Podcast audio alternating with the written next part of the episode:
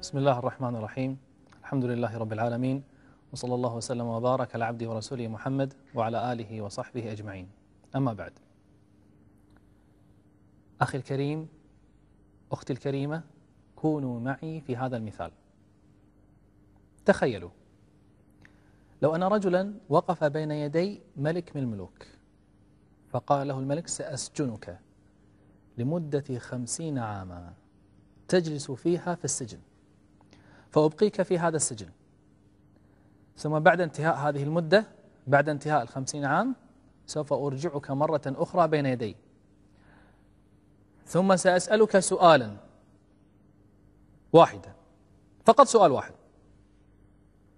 إن أجبت عليه إجابة صحيحة سأطلقك وأتركك براءة. وإن لم تجب عليه إجابة صحيحة إعدام. ثم سجن. تخيلوا إخواني بالله عليكم في هذا السجن هو يفكر في ماذا؟ طوال المدة طبعا يفكر بالسؤال. هو هل هناك شيء آخر يفكر فيه؟ ما هو هذا السؤال؟ ماذا يريد الملك؟ ماذا يقصد؟ ما هي الإجابة؟ تخيلوا لو أن أحدهم ممن سجن معه قال له أنا أعرف السؤال الذي سوف يسألك إياه هذا الملك. كيف سيكون شعوره؟ والله يغلي. أخبرني أخبرني صح؟ طبعا. تدرون ما هي المفاجأة؟ المفاجأة أننا جميعا ذاك الرجل المسجون. واسمحوا لي أن أكون أنا المسجون الآخر الذي سوف يخبركم بهذا السؤال. نعم. إخواني أخواتي نحن جميعا سوف نقف بين يدي الله عز وجل مالك الملك. ملك الملوك سبحانه نقف بين يديه يوم القيامة. فيسألنا سؤالا واحدا. إن أجبنا عليه إجابة صحيحة فما بعد إن شاء الله هين خلاص. وإن لم نجب عليه إجابة صحيحة نسأل الله يعين والله. المسألة ليست سهلة. أنا سأخبركم بهذا السؤال. وفي الحقيقة هو ليس مني. النبي صلى الله عليه وسلم هو الذي أخبرنا بهذا السؤال العجيب. قال رسول الله صلى الله عليه وآله وسلم أول ما يحاسب به العبد يوم القيامة الصلاة. فإن صلحت صلح سائر عمله. وإن فسدت فسد سائر عمله. من يصلي في المسجد خاشعا هذا هو أول نوع من أنواع الأقسام الخمسة. الذين سأذكرهم اليوم. لأن بين يدي خمس أنواع من الناس في الصلاة. الصلاة العجيبة هاي سوف تسأل عنها. أنواع الناس فيها خمسة. أول واحد الذي يصلي في المسجد خاشعا من الرجال. أو تصلي من النساء في أول الوقت وهي خاشعة. هؤلاء في أعلى المنازل. وإذا كنت أنت أو كنت أنت من هؤلاء فأرجوكم إثبتوا. لا تتغيروا. ابقوا على هذه الصورة. مكانكم. بل أسأل الله يثبتكم وأن يزيدكم. قال تعالى الذين هم على صلواتهم يحافظون.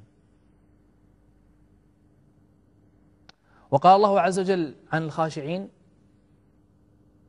قال أولئك هم الوارثون. الذين يرثون الفردوس. هم فيها خالدون. والفردوس أعلى مكان. فهذا هو القسم الأول. إن انتقلت معك إلى القسم الثاني فهم الذين يصلون في المسجد ولكنهم غير خاشعين. وقد روي عن عمر الخطاب رضي الله عنه أنه قال على المنبر إن الرجل لا يشيب عارضاه في الإسلام وما أكمل الله تعالى له صلاة. قيل وكيف ذلك؟ قال لا يتم خشوعها. ما يخشع.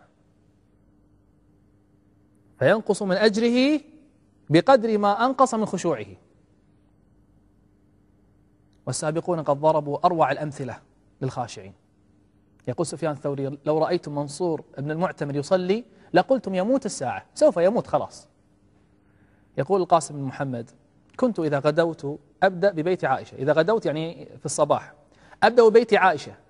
أم المؤمنين رضي الله عنها قال أسلم عليها. يقول فغدوت يوما فإذا هي قائمة تصلي وتقرأ. تقرأ قوله تعالى من كلام أهل الجنة. فمن الله علينا ووقانا عذاب السموم. وتدعو وتبكي وترددها. تدعو وتبكي وترددها. تقرأ هذه الآية من سورة الطور وتدعو وتبكي وترددها. فقمت حتى مللت يعني يقول تردد تردد تردد حتى مللت وهي تقول فمن الله علينا ووقانا عذاب السموم. وتبكي. قال فذهبت إلى السوق لحاجتي ثم رجعت فإذا هي قائمة كما هي ما تحركت رضي الله عنها وأرضاها. تصلي وتبكي وتقول فمن الله علينا ووقانا عذاب السموم. خشوع. يقول ثابت البناني كنت أمر بعبد الله بن الزبير وهو يصلي خلف المقام كأنه خشبة منصوبة لا يتحرك. وبعضهم يقول ما رأينا مسلم بن يسار ملتفتا في صلاته قط. لا التفاتة خفيفة ولا طويلة. ولقد انهدمت ناحية من المسجد ففزع أهل السوق لهدمه. انهدم جزء من المسجد وهو في المسجد. قال فما التفت. إذا النوع الأول من يصلي في المسجد خاشع أو في أول وقت بالنسبة للنساء. النوع الثاني من يصلي ولكنه أين يصلي؟ يصلي في المسجد. غير خاشع. النوع الثالث يصلي في المنزل. عن أبي هريرة رضي الله عنه قال قال رسول الله صلى الله عليه وآله وسلم لقد هممت أن آمر بالصلاة فتقام. انظروا ماذا يحدث لمن يصلي في المنزل. لقد هممت بالصلاة فتقام ثم أمر رجلا فيصلي بالناس ثم أنطلق معي برجال معهم حزم من حطب يعني معهم نار. لأن النبي عليه الصلاة والسلام كان هو الإمام. فسوف يأمر أحد ليصلي بالناس ثم يذهب إلى هؤلاء. لماذا؟ إلى قوم لا يشهدون الصلاة فأحرق عليهم بيوتهم بالنار. رواه البخاري ومسلم. وهل النبي صلى الله عليه وسلم يحرق بيتا بمن فيه لأمر مستحب؟ لابد أن يكون واجب. ولذلك النبي عليه الصلاة والسلام لم يفعل بسبب النساء والأطفال اللي في الداخل. ما عليهم صلاة جماعة. صلاة الجماعة عظيمة. طيب ماذا يحدث إذا ذهبت إلى الجماعة فضل ما بعد فضل ستشتاق إليه. لكن بعد الفاصل إن شاء الله. أهلا بكم. ماذا يحدث إذا ذهبت إلى المسجد؟ تحدث أمور لا تحدث إذا كنت في المنزل. انتبه معي. قال رسول الله صلى الله عليه وآله وسلم إذا أمن الإمام فأمنوا فإنه من وافق تأمينه تأمين الملائكة غفر له ما تقدم من ذنبه. ما معنى هذا؟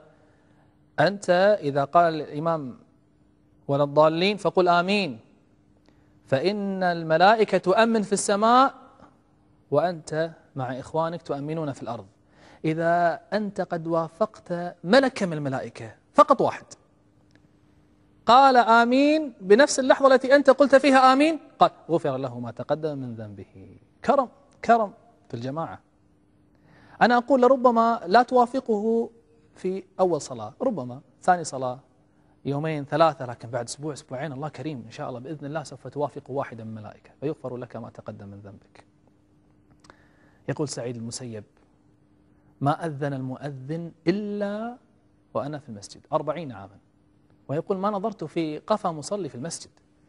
وقال ابن سماعة ما فاتتني التكبيرة الأولى أربعين عاما. إلا يوم ماتت أمي. يعني فقط. وقال قاضي الشام سليمان المقدسي لم أصلي الفريضة منفردا إلا مرتين وكأني لم أصلي هاتين الصلاتين إلى الآن. عجيب أمرهم. عن عبيد الله بن عمر القواريري هذا حصلت له قصة. يقول لم تكن صلاة العشاء لتفوتني في الجماعة قط. فنزل بي ليلة ضيف فشغلت به. وفاتتني الصلاة. فاتتني صلاة العشاء في جماعة.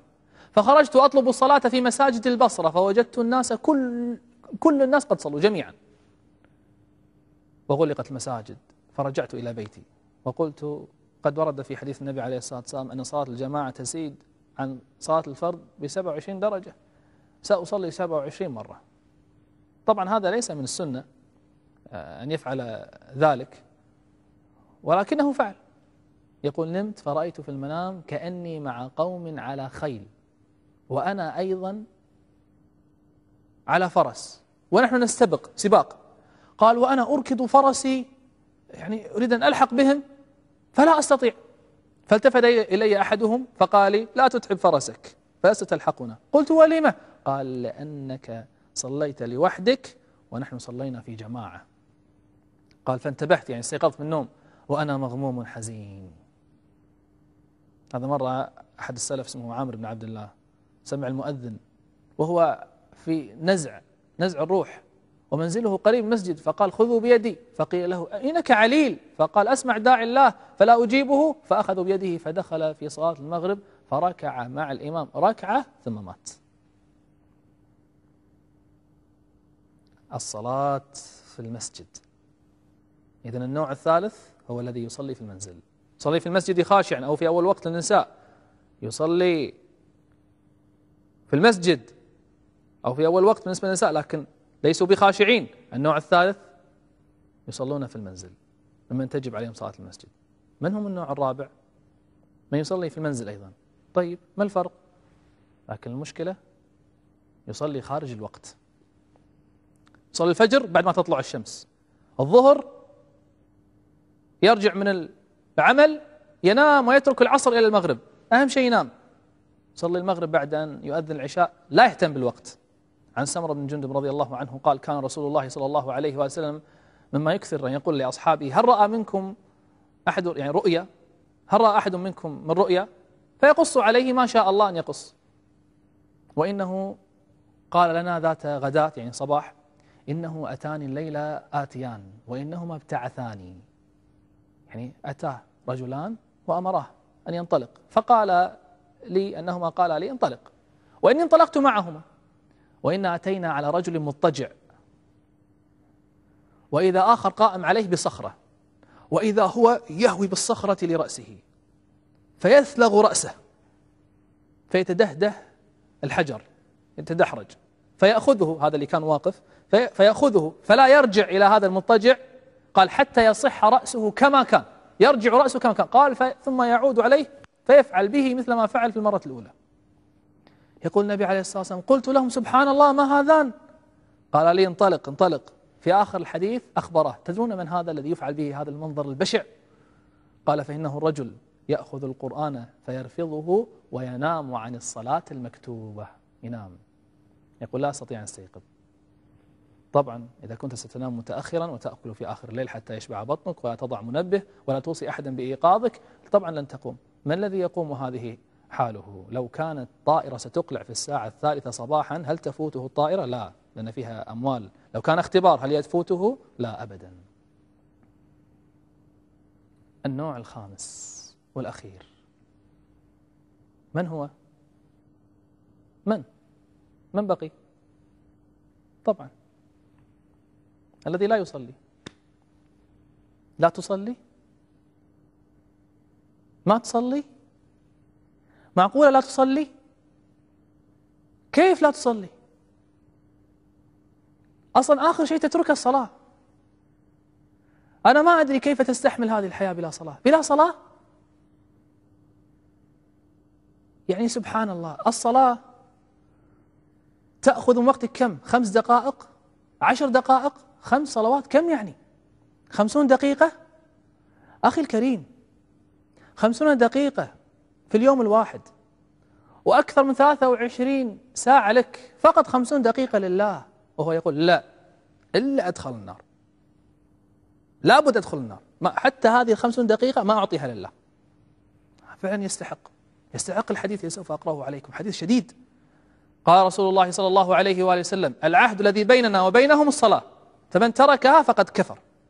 نعوذ بالله. عن عبد الله بن شقيق العقيلي رضي الله عنه قال كان أصحاب محمد صلى الله صلى الله عليه وآله وسلم لا يرون شيئا من الأعمال. تركه كفر غير الصلاة. بس. الأمر شديد إخواني. يعني النبي عليه الصلاة والسلام يقول بين الرجل وبين الشرك والكفر ترك الصلاة. ليس بالسهل. معقولة؟ تصبر على أبنائك ألا يكونوا في صلاة؟ ولا تصبروا إذا لم يذهبوا إلى المدارس. انتبه إلى نفسك. انتبه إلى أهلك. هذه خمسة أقسام. في أي قسم أنت؟ أنت أدرى ولكني أحب أن تكون من القسم الأول أهل الخشوع. ونحن نتكلم عن لذة الصلاة. وعلى قدر أهل العزم تأتي العزائم. إن شاء الله نراكم في الحلقة القادمة.